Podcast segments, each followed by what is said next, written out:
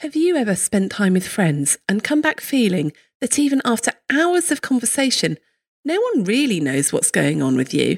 No one's even asked. Are you someone who would rather share your toothbrush than share your feelings? Or perhaps you know someone who pours out their heart at home but never lets on that they're struggling with friends or with work colleagues. In this episode, I chat with Dr. Naren Senthil Nathan, a GP trainer and mentor who knows firsthand the perils of bottling up your feelings, not admitting that you're struggling, and avoiding asking for help. Naren shares his experiences as a BAME man working in medicine, and we explore the cultural and societal reasons why men, perhaps more than women, struggle with this. We chat about the perceived expectations and why it seems much easier to keep conversations at a superficial level rather than showing vulnerability and disclosing more personal stuff about yourself. So, listen if you want to find out why admitting you're not okay can be so difficult for some people. What to do if you're living with or trying to support someone who's struggling yet won't seek help. And listen if you want to find out how vulnerability and a little self disclosure can help start to build authentic relationships in which we can be ourselves and admit how we really are. Welcome to You Are Not a Frog, the podcast for doctors and other busy professionals who want to beat burnout and work happier. I'm Dr. Rachel Morris. I'm a GP now working as a coach, speaker, and specialist in teaching resilience even before the coronavirus crisis, we were facing unprecedented levels of burnout. We have been described as frogs in a pan of slowly boiling water. We hardly notice the extra long days becoming the norm and have got used to feeling stressed and exhausted. Let's face it, frogs generally only have two options stay in the pan and be boiled alive, or jump out of the pan and leave. But you are not a frog, and that's where this podcast comes in. It is possible to craft your work and life so that you can thrive even in difficult circumstances. And if you're happier at work, you'll simply do a better job. In this podcast, I'll be inviting you inside the minds of friends, colleagues, and experts, all who have an interesting take on this, so that together we can take back control and love what we do again. Are you constantly stressed and thinking about work? Does your laptop come with you on holiday? Your to do list have permanent residence in your brain, and your worry about how to handle the latest crisis wake you up in the small hours. Then it's time to get your life back, and that's exactly what our brand new online course will help you do. It's a 60 minute reset for healthcare professionals to shift your mindset so you can set boundaries and limits around your work without the endless guilt that you've not done enough. It's just £27 and you can get instant access now when you go to shapestoolkit.com slash get your life back. So it's great to have with me on the podcast today Dr. Naren Senthil Nathan. Now, Naren is a salary GP. He's a training program director up in Chesterfield. He's also a GP trainer and he's a mentor for the GPS scheme. So, Naren, welcome to the podcast. Hi, welcome, Rachel. Great to have you with us. So, Naren, um, I know that you have a special interest in the sort of cultural issues around mental health problems, the barriers that stop people recognizing and sort of accessing help with their own mental health, I guess, particularly for doctors and particularly for men and for particularly for male doctors with a BAME background. Is that right? That's absolutely right, Rachel. Yeah. No, thank you for having me on, first of all. It's just a pleasure to be on. And I know when we spoke a few months ago about this podcast, it was something that was very close to my heart. And as you say, from a South Asian background, originally born in India, moved over to the UK when I was very young, about four or five. So having grown up in that culture and that environment and comparing to where I am now, I just felt I could share some of my experiences and I suppose helpful top tips for the demographic you've just described to help them out in what has been clearly a very difficult few years as well for everyone. Yeah. So now why why is it a problem in the first place? Having had this personal experience, my parents were fantastic, my family were fantastic, very loving, very supportive. But I know from, you know, friends, you know, family, and also culturally that mental health just isn't one of those things that's spoken about at the dinner table or even spoken about at all. You know, people feel there's a certain taboo associated with it. You know, it's not a physical issue. So, you know, it's not talked about as much. And it's the usual, you know, stiff upper lip type of thing where you're told typically just to get on with it, deal with it and get on with it.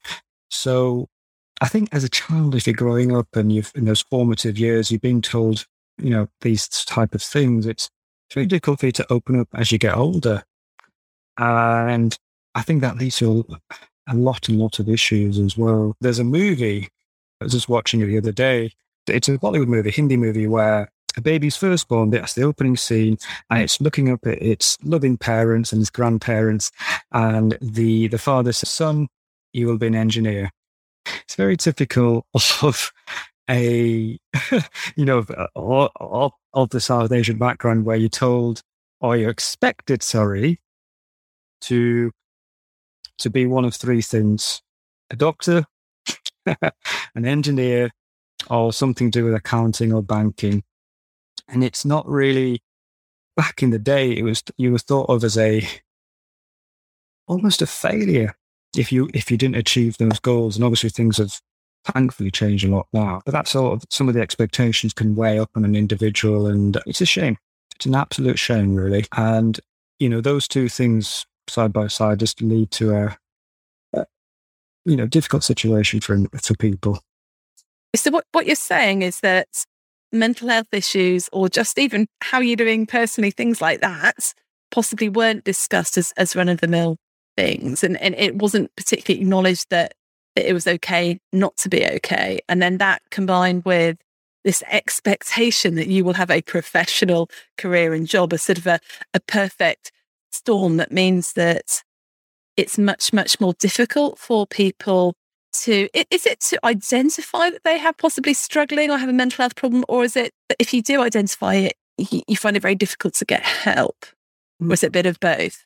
I think it's it's it's, it's a good question. I think it's a combination of both you know honesty. I think because you know when, when you've been taught not to express your feelings for example or talk talk up to someone about you know how you're feeling really you never really uh, aware in the first place okay this doesn't feel right. I i don't feel right but you know i felt this way before so i know i can get through it type of thing. And obviously we know that that can lead to problems if if they're not addressed because there can be a much of a big much bigger issue down the line and um, i think obviously things are changing now and you know, the, I can see that there is uh, my friends that I grew up with. Obviously, they they understand the impact of you know not speaking about certain issues growing up in obviously the Western world, and actually they're encouraging their kids a lot more to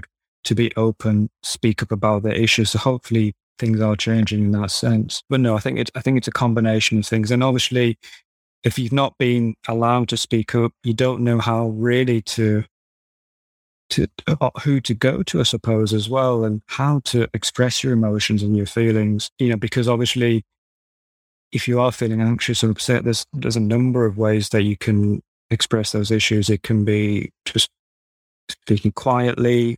You could burst out in, you know, anger. You may even turn to you know, substance misuse, which is such a shame. But just, I think it's a combination of those two. I was going to say, what what sort of problems have you seen in doctors from them suppressing this and, and not dealing with issues and not not speaking?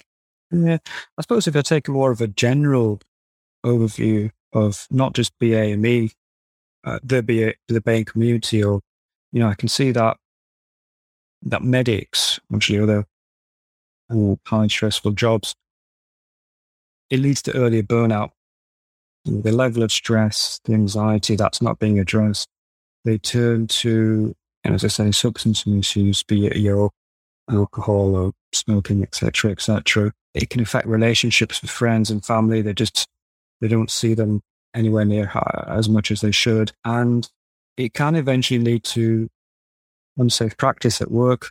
You know, unsafe patient care, and it could have all been dealt with earlier on. Which is such a shame. And are there any particular coping strategies that you see, sort of maybe men from the BAME community adopting more often that may be more culturally acceptable than others? Yeah, it's, I suppose if I use example, a real life example of a friend who who's a close friend, he's from the BAME community and know, he works in healthcare. And for many years, he, typical case, he, you know, his, unfortunately, his, his dad wasn't, his parents weren't very good at allowing him to speak. It was just, again, just brush it under the carpet. And, you know, he's got a family now, lovely family, but he doesn't speak up about his issues. And now he's, he's on, you know, long term sick and he hasn't really taken time for himself, given any self compassion. He hasn't, uh, you know, done the right things in terms of stop burnout. And he's actually in long term sick because of burnout, because of stress, which has led to not a breakdown, but just a lot of stress, you know, a low mood, anxiety. Thankfully, he's doing a lot better, but it just hit home. And I think that's the type of person I keep in mind that I'd like to help out with by doing things like this podcast and so on, because that shouldn't happen to anyone. It's just sad to see him go through that. But as I say, in a, better, a much better place. So it's that not talking about it, not expressing emotions, expectations that just keep going and going. And and rather than just having to take a little bit of time out, actually what happens is you end up with a quite a spectacular burnout, which then just persists. And I guess if you're not removing the problem, so if you're not making any modifications to work or your expectations of yourself, or if there's no self compassion and you're just going to go back into exactly the same situation, then that's going to be very difficult to heal from. And if you're not at a point where you're happy to talk about it or admit it or speak to a professional, then Absolutely. That's going to be really hard to hear, isn't it? Absolutely. And I suppose this happens socially still to the day, Rachel, where unfortunately men have to be the alpha male or the macho male, where they don't really talk about problems. No, it's it's not a dumb thing now. But we know that's problematic. And this has happened. I can see it happening every day to friends. And yes, it's it's difficult. You can't just go up to a random person and say, Oh, I'm feeling this way. Obviously not. No, because that would be a bit odd. but obviously, if you have a trusted group, you know, your, your, your, your the half, your partner, whoever, or even friends, I think that the most difficult step is the first step is to actually recognize you have an issue and speak up about it. And I think if that is done, I do this with patients all the time, especially young men who come in and say, Oh, you know, I've been feeling this way. And I tell them, look, congratulate, you know, well done for coming to see me or speaking to me, because that is the that's the most important step, recognizing the issue. And they feel a lot better and they engage with the process of getting mm-hmm. better. That's really interesting because I see that in my work as well. Mm. So when I run the Shapes Toolkit courses, the majority will, will be women on the courses, particularly, you know, often if I run them for training schemes or GP fellow schemes stuff, we, we've got an equal number and they get equal feedback from the men and the women. But if it's a self-selected, you know, do you want to register for it? It will be overwhelmingly women. And I had a, a, a, male facilitator with me the other day. He's like, why is it that it's, you know, the men need it just as much, probably even more. The women, for some reason, just happy to go, yeah, I, I need that course. I need, I need that training. And then the other thing that I have noticed, and this is a sweeping generalization, so please do correct me. but when I meet my friends for coffee, I have a group of friends I meet, I meet every week after a circuit training mm. class. And, you know, often one of us is having a hard time. We're talking about what's going on. It's difficult. And maybe someone in tears. It's a really good source of support. It's so helpful. And I, I was in a coffee shop the other day just doing some work, and this group of, you know, about 60 year old men met up and sat mm. down next to me. They, they'd gone for their coffee. I thought, wasn't that nice having coffee? Honestly, they spoke for an hour and a half about football. That, literally an hour and a half. And I could hear every word of it. And I thought, that's, I mean, okay, fair enough.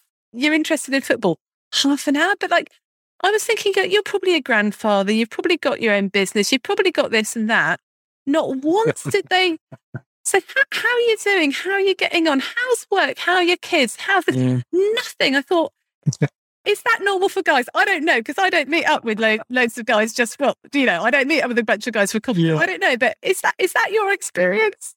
Yeah, no, it, I can I can resonate. You know, I can relate to that. No, you know, growing up, you know, during during school, college, uni, the workplace, group of lads, it's typically over it's typically over a pint of beer, you know, or a drink in the pub. It's not really conducive to chats about well-being and how it, how are you doing. And even if you do go to a coffee shop, uh, for example, it's usually to do art sports. It's historic, to honest, isn't it, Rachel? So men are notoriously rubbish at talking about any sort of health issues, be it physical, be it, you know, mental health issues. It's just a case in point of, of the of the of the gentleman you saw in the coffee shop. You know, they just don't talk about their well being and how they're doing. A simple question of how are you is not heard. I suppose how are you doing type of thing, but you know, tell me more about how things are going is not a done thing, is it? Absolutely.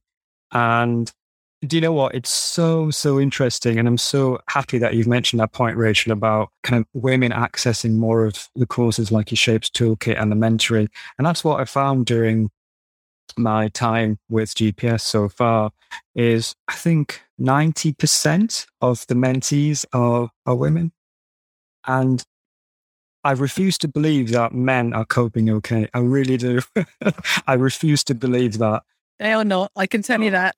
Absolutely. And I, I, don't buy into the thing about not having enough time because I know lots of men, lots of friends who are GPs who do who don't do the eight or ten sessions. They do have a fixed day off, etc. So finding time is not the issue. There is something else, and I think this is one of the major issues that it's not seen to be socially or traditionally accepted for blokes to talk about their their, you know their, their issues. Okay, let's get down to you know yes, it's not socially culturally, historically accepted? Mm. Is it because it's seen either by themselves or by the group as a sign of weakness? Is it something to do with pride? What what is it? I say women are complicated, but I think blokes are even more complicated, to be honest. I agree. Uh, I think it, you've hit the nail on head on all three, Rachel. I think it's the it's the pride thing where I think if they see it if other blokes see you know, one of their one of their friends feeling a bit weak about things, they think less of him, is horrible. I think it's that thing where the male or the man is supposed to be the, the strong one, the provider, whatever, and he can't afford to be weak or talking about his issues. And it's, I, I, I've got a funny feeling those things will not completely go away. It's scary to say that, but I think obviously by doing things like this raising awareness is one of the ways that we can we can help people in that situation to come forward and get the help that they need. Funny enough one of the registrars that is on the kind of the tra- training program i heard his story and he was a someone who took shared paternity leave. And you know it's it's kind of working it's not that thing where he gets two weeks of pat leave and he comes back to work and everything's hunky dory no Absolutely not. I spoke to someone last week who's just come back from pat leave and you know, he missed the first meeting because he was busy with childcare. He's got a newborn. So I refuse to believe that just because that they're a bloke, they don't deserve the same amount of support in that sense. But it's up to blokes to engage, recognize, sorry, recognize, engage, and get the help that they need. It's yeah. I get it. You're pushed for time, and with over 200 episodes, how do you know which is going to be the one that lifts you out of the saucepan and back to thriving at work? Never fear, the You Are Not a Frog podcast quiz is here.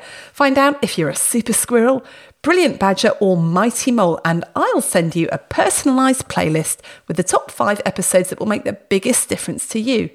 Discover your top of the hops top five episodes, sorry, and leap into your happiest, thriving self again. Just go to youarenotafrog.com slash quiz.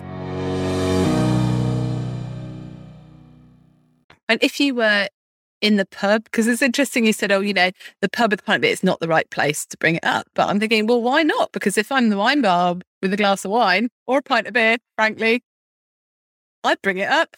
Yep. Girls would, girls would so why is the pub not a conducive place for You know, if you brought it up in that yeah. situation with your mates, what would happen? Would it be like silence everyone that shuffles around, looks a bit awkward, goes, sorry about that, mate, and then goes back to talk about football? Or would, would they engage? That's how many pints in had by that. yeah, because there's that point where you just start weeping, isn't there? yeah, in all seriousness, I think it's. I think if it was a one-on-one with a mm. with a friend, with a mate, it would be it would be okay. But if you've got a group of lads, you know, it can be a lot more difficult. And again, it's that whole macho thing of, you know, men being men, boys being boys type of thing where they just don't share. And I don't know if it's genetic or what, but you're absolutely right, Rachel. You know, women are more likely to speak, whatever the situation, perhaps. You know, I've seen with this whole childcare thing, you know, two dads going to the park with their little ones, and that's a good time as well. I suppose the other thing with pubs is you don't know how loud it's going to be, etc., etc. So, and yeah, I, I think speaking in one on one would be a lot, maybe in a group of three rather than more more than four or five would be a lot easier to speak about these issues.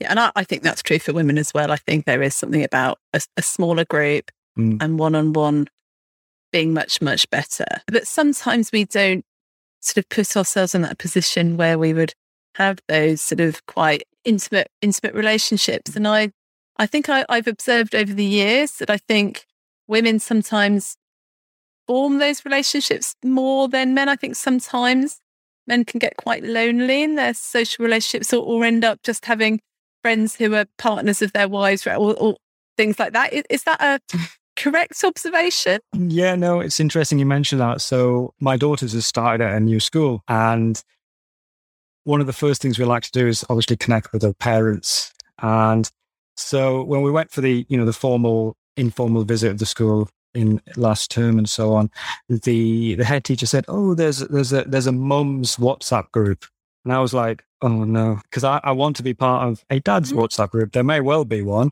but it wasn't the first thing that this the head teacher said.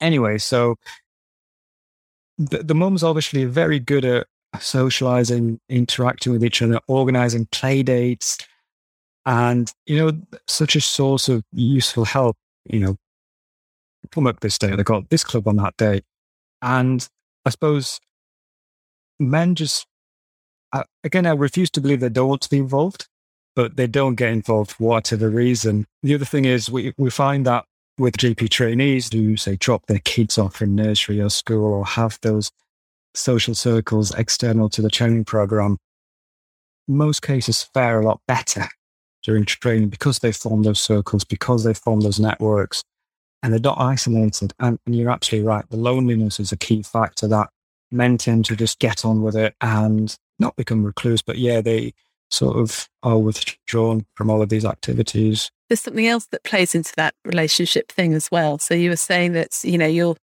men are taught, you know, you don't want to show weakness. You've got to be the strong, you've got to be the strong one. And culturally, admitting something's not right often doesn't happen. And all the, the stuff I've been listening to and reading about and hearing about forming deep, close relationships, interpersonal relationships, mm. is about vulnerability and self disclosure.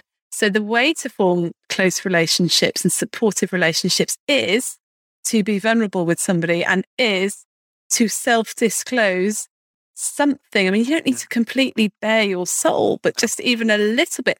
That is the way we form close relationships. But if you've got that thing about I must be perfect, I must be the hero, and then you've got the cultural layer on top of that, and it's not okay to admit that. Presumably, that's like a double whammy for men. I um, I love this concept of vulnerability. It's just helped me out so much over, the, you know, last few years. Being vulnerable, I must say, I suppose if there's any takeaway point from this podcast, so for anyone listening, is being vulnerable is not a sign of weakness. Just because you speak about things that are affecting you doesn't make you a weaker person. In fact, it makes you stronger because you are speaking up about these issues. And, you know, you can have one person that you go to, you can have um, two or three people, but if you want to form meaningful relationships, get to know that person and just knock on their door and say, Can I have a coffee with you? Obviously, the person will just, that'll fill them with dread. the moment you say, Can we have a chat? It's, Oh dear God, who have I killed? As in, in work or, you know, uh, uh whatever, you know, I've got a court hearing or inquest hearing, whatever, but no, it's just in, informal chat. The main person I go to is, is, is my wife. I think she's helped me out so much. And even with work issues has been, you know, the bedrock of, of building a solid work, you know, career. Uh, and vice versa. Been there to support her. So that that's kind of the kind of teamwork. I suppose if I extrapolate that to work, you, I think with the mentoring job, I've realized how fortunate I am to work with the people I work with. I'm not just being biased, but I do mean that, you know, we're such a, we do look out for each other and it, nothing's too much trouble. And I think that all helps, you know, if you set the boundaries out at the start, not boundaries, I should say, set the, set your expectations, tell them what you're like. You know, I like to chat about things. It's okay if I come to you with, my, with some problems. And usually nine times out of 10, the other person will say, yes, of course. It's almost forming this thing called a tribe, forming a tribe that you can rely on, you can count on, and they've got your back and you've got their back and you go into work. I no longer get Sunday night blues when I'm going to work on a Monday because I look forward to the people I work with to have those informal coffees and the, the huddles, for example, and so on. And that improves res- resilience at the end of the day, knowing that you've got a supportive work environment. And in having listened to your podcasts, Rachel, again, going back to this quote, survive and thrive. And I actually think more than just survive recently, it's more just thriving. And that's all because of the simple concept of vulnerability, speaking up about these issues. And what may seem like a massive issue was actually just something so minor that you thought, why was I even bothered about this type of thing? And I've gone home knowing that we've discussed this, we've moved on, and it's it's perfectly fine. Because I used to be the typical bloke who, you know, university F1, F2, etc. Ah, it'll be fine. You know, you know, I'm, I'm get over this. And my wife would always tell me, Parade, what are you doing? This is horrible. Don't sweep things under the carpet. Talk to people. And, and yeah, you feel a, a lot better for it. And so, did you have to practice being vulnerable? Absolutely. It's difficult when you've got a learned behavior of not talking about things. So, it would be a case of, I suppose, coming home and not of debriefing, but just having a chat with my wife over dinner. And, and it builds from there. So if you've had a particularly rubbish day, whatever you might be doing, you come in, mm. you come and have a chat to that person or your member of your tribe. Same with work is, you know, you, you might be having a rubbish day, rubbish patient. You don't know where to go in your career. You're having a bit of a, a rethink in your work life balance you talk to that person in, that you trust and that transparency, you know, I feel improves relationships. So the more you do it, the easier it becomes. And also, if you go to that other person, you really trust them, mm-hmm. they know how to pitch the level of challenge and their response as well, because they've got to know you. They got to know your personality and likewise. But it does start with a little bit of self disclosure from yourself, doesn't it? And it's interesting when you're saying about building your tribe you know, there are some practices, some workplaces that are really closed off. You know, everyone's everyone's okay, everyone's fine. But it doesn't take many people. It just takes one person to go in and go, "Oh, I've had a crappy. oh, that's been awful. I'm really worried about this." And everyone goes, oh, "Wow, okay, that that person's, you know, that person said that." And then you can share a little bit more the next time. It's not about bearing your soul completely to start off with. That there is such a thing as oversharing, but mm little by little. And maybe it's someone who really, for them culturally, that's difficult, or, mm. you know, for whatever reason, just start with something. Just share something that you wouldn't normally share to someone that you think might appreciate that and see. You're probably quite surprised at what comes back. Have you found that when you've shared with people, they've actually reciprocated and they've told you stuff? Oh, absolutely. 100%, Rachel. So if I use actual real life examples, so first example is this morning of somebody I was mentoring, and he is a, a UK graduate, grew up in this country, etc. But he works at a practice who sound like they're very isolated. So I told him, listen, let's call him Bob for argument's sake. Bob, why don't you go upstairs to the meeting room and say to everyone in your team, I'm going to have lunch upstairs, get away from my consulting room. Let's have some lunch together. Let's have a cup of tea or coffee. Get away from that screen in front of you and build those, have those conversations about just How's your day going? What did you do at the weekend? Or what are your plans for the weekend? It doesn't have to be, oh gosh, I'm having a crap time at home, um, etc., etc. straight away. No, just little by little. So the other example I'd like to bring in is more of the, you know, I suppose the issues faced by individuals from the BAME community, Rachel. So we've got a lot of registrars who are from, I don't like the term international medical graduates, but who didn't train in the UK, for example. And what I found over the years is that because of their training programs and their job nature in, say, you know, in hospitals, for example, it's very hierarchical. So there's very little use of first name terms. I tell people when I first meet them, please just call me Narain. Don't call me Dr. Nathan. And it's difficult, poor souls, for them to get used to it. And there's a lot of a, a bit of a barrier in that sense. And again, it's more of a case in those cultures of don't talk about issues, just get on with it.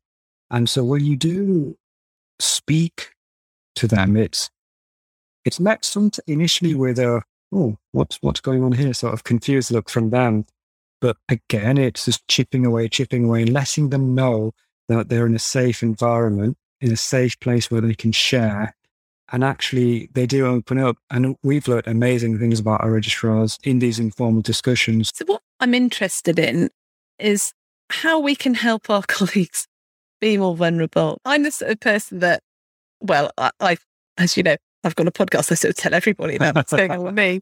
So I, I never really have had a problem with opening up and sharing. So to me, it's really weird that no, that somebody wouldn't, that someone would just think it was completely dreadful to have to show weakness. So that's completely alien to me. If I had a colleague like that in a practice or in my workplace that were maybe it was a bit obvious that they were struggling, but they were very private. How do I help them? How do I even approach that? I think one of a quote that I've I've loved listening to over the last few months is be the change you want to see. So you you you know you knock on their door, you do you want a cup of tea or a cup of coffee? You Should go for a walk. Not even engage them in that issue that's bothering them. Just talk about you know their hobbies, what they do in their spare time, etc. Oh, how's trading going? How's work going, etc did you see this? Did you see the football the, the weekend? And I think building up that trust with that individual, it can take time. But again, if you are, say, in that in that in that in that scenario where you're having a meeting or you're having lunch and you just and you open up to others saying, "Yeah, it's been a bit of a rubbish day. It's been a bit of a I've had a really difficult patient," and they will then observe you, you know, talking about those issues, and then hopefully they'll start to put that into practice. It's a fine line of being too intrusive, but I think slowly but surely you keep engaging them in conversation, letting them know that it's okay to talk up, let them not be lonely type of thing. Hopefully they'll start to open up soon. Mm. And then how do we spot the signs? Because I have spoken with several guys who have been getting more and more stressed. Things are worse and worse and worse. And and what has ended up happening is they have literally burst into tears at work and completely lost it. And no one had any clue. And then, you know, it's been really difficult for them. How do you spot that before it happens? Um, I know if I say, for example, I use it myself as a as a stud case study, um, is people have noticed that I'm not the usual jovial self. I'm not the usual um, you know, smiley, chatty person. I think it's the same. So you have to understand the person of, of their baseline. So what their, what is their behavior normally? Do they turn up to work at X amount of time? And if anything gets worse, are they turning up later? Are they staying later because they they're not confident in their skills and their judgment? And are they more with usually the bigger size? Are they more withdrawn? Are they coming out of their room? Are they having lunch with others? Is stuff getting missed? You know, are they getting more complaints? You know, are they, if they're clean shaven, are they now growing a beard? You know, things like that is something out of the ordinary. Or if they might snap as well, you know, I think your person we talked about before ended up crying, unfortunately. And so they might have outbursts of anger or their email responses might be a bit, bit off, out of character. So it's like a Swiss cheese model. It's trying to pick up those problems earlier on if, if there's any change to the norm, really. Mm. And then what do you do if you've spotted there's something wrong? You can tell there's something going on, but like you said, that person doesn't feel they can admit it because of pride or because of background or because of culture. But you really know there's something wrong. But you've asked them, how are you doing? Let's have a walk. They haven't engaged. Can you can you do anything? Yeah, and I think this is where it goes to teamwork really. So you've Yeah. you know that there's an you think there's an issue, you've tried engaging with this said individual, and you then speak to your colleagues, not in a, a bitchy sense, because I listened to your podcast with Ed Pooley recently. So not in a bitchy sense, but more in a supportive sense that "Look, Yeah. I'm really worried about, really worried about uh, Bob. And have have you noticed any issues as well? And perhaps just two of you go in and or you know the, the partner goes and just has a chat with the said individual. Is is everything okay? Can can can we grab a drink or a coffee? Just let you know we're we're here for you, type of thing. And sometimes it's all it's just those words that that that person used to hear say think.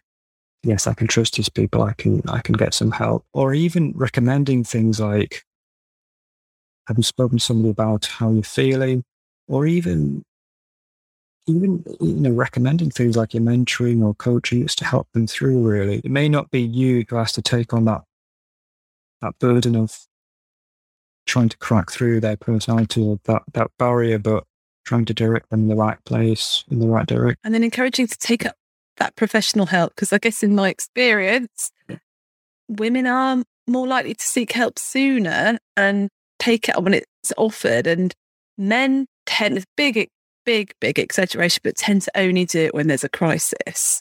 And then they see the value. They go, "Oh, crumbs, should have done this years ago." You know, and it's interesting because I, a couple of ment- mentees i have recently two of them are men and yes we talk about career development etc but it's a lot to do with how because they're newly qualified gps and there's a lot to do with how they're feeling and their emotions of being a post cct gp and you can see that the cogs are turning and, and they're slowly starting to express their, how they feel and, and this, after the session to feel a lot better for it so as you said professional help you know things like your gps's your practitioner health even the bma offers some support all their support support men really and male doctors Yeah, and you should. I guess I'd always be encouraging guys to access it even more than women because often women have got their informal support structures much much better mm. ground out. You know, I know I've got several mm. girlfriends I could just phone up and go for a walk. You know, I've got my other half I could talk to. I've got my my group of gal pals. You know, I I know I've got it there. And then there's also that you know I have my own coach. I you know yeah,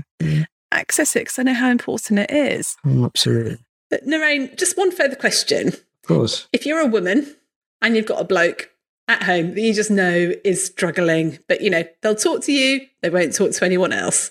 What should you do? If I use the example of, well, my wife and me, I think it's again making small inroads, just checking in on them, you know, how are you doing, etc. But also perhaps if that man likes a celebrity, for example, a, a sports person, oh, honey, did you notice that this person's come out in the news and spoken about their issues? And, you know, because a lot that's happening a lot more and they're a lot more open, which is fantastic. Obviously, if they're on, you know, social media, more likely to express their opinion on, on those platforms. You might ask their best mate to come and have a chat with your your partner. But no, I think the first option is quite a good one actually. Um, to, to to let them know that it's okay to feel this way, that because the the people that they look up to, for example, they they talk about their Mm. problems. Yeah, that's interesting. I I have been known to strategically leave books lying around, but Yeah. they're never read. But I think what I've found, and, and my my girlfriends have found this as well, that a lot of the time their other halves will accept stuff if one of their guy friends has recommended it. So I think that point about getting another guy to recommend stuff and say, actually, this was helpful, and why, why don't you try that? That sometimes lands better than the wife recommending it. So working working in the background there, just sort of gentle nudge in this direction, gentle nudge in that direction, and Absolutely, absolutely. Oh, so we're nearly out of time. What would your top three sort of tips be for, I guess, encouraging vulnerability, getting deeper relationships where you can start to talk about this stuff and, and getting help tips? Top three would be acknowledge that you have an issue. hmm Yeah, be tr- be honest with yourself. That would be number one. hmm Um, number two would be know that vulnerability, as I said before, vulnerability is- not a sign of weakness. It's okay to ask for help. Self compassion, self compassion is not a crime. And number three, um, build those meaningful relationships that treat your have a work family, so to speak. Let you know, open up to them about how you're feeling, and you will feel better, relationship will be better, and you you feel you'll thrive at work. Honestly, you will. Yeah, we we do need friends at work. It's so important. Absolutely. Yeah, gosh, we spend we spend enough time there, don't we? Hundred percent. Hundred percent. Yeah. Also, where would you point people if if there's someone listening to this thinking, actually, I really do need help? Yeah. So I would point them to the direction of, as I said earlier on, Practitioner Health UK, GPS. And I'm happy, you know, to have a chat with people informally if they want, you know, if they can find a Twitter handle and email, etc. And I think the best resource is actually yourself and the people that you work with, to be honest. Mm. And that there's a lovely book called Time to Think by Nancy Kline, And she talks about forming thinking partnerships with people. So uh, her sort of strapline is the quality of my listening determines the quality of your thinking. And it's a great way of finding out what you're thinking, of talking things through. And she literally suggests get together with someone for an hour, 25 minutes, you talk, they listen, 25 minutes, they talk, you listen. So it's very mutual, it's very supportive. Yeah. And you'll find you, you, really develop a, a, depth of relationship and you sort out a load of issues that you, you might not have sorted. but I just did want to ask you though, what, what is GPS for people that don't know? Yeah, so GPS is a mentoring scheme that's set up in, I suppose, our local area in Nottinghamshire and Derbyshire. It's a free service that's set up by GPs for GPs and also healthcare uh, primary care staff. And you get a set number of sessions over the course of a few months, completely confidential. And I'm sure there will, whoever, if you're obviously not listening in that area, there will be other similar services around the UK as well. There are lots of services, there are lots of schemes. And I think many of them are underutilized. You know, that they've got availability, and particularly over COVID, there's been a lot of coaches have been offering their services for free, and they haven't been used. Now, some of that is that people are busy, but actually, I know, I know I would say this, I'm a bit biased as a coach, but really, you know, uh, coaching brought me 18 months further forward in the space of six weeks. And we know that with the retention crisis in general practice and primary care, we know that you know, coaching and mentoring can really help someone, you know, get, get that unbiased view. Yeah. And there's the Akiso network where I am. So, you know, there will, most regions have their own network. So just really encourage people to, to access that. So, absolutely. Oh, thank you so much. That's been a, yeah, really, really interesting. And I hope we haven't been too sort of sweepingly generalistic about guys and girls. But I, I know that it's not as cut and dried as that. But it's just, I guess it's really interesting to hear your observations, actually, quite similar to mine. No, I really appreciate you having me on this podcast, Rachel. I appreciate your time. And as I say, if anybody to get in touch with me, I'm more than happy to chat. And it's been a pleasure. Great. Thanks so much. And speak soon, hopefully. Take care, Rachel. Bye. Bye bye. Thanks for listening. If you've enjoyed this episode, then please share it with your friends and colleagues. Please subscribe to my You Are Not a Frog email list and subscribe to the podcast. And if you have enjoyed it, then please leave me a rating wherever you listen to your podcasts. So keep well, everyone. You're doing a great job. You got this.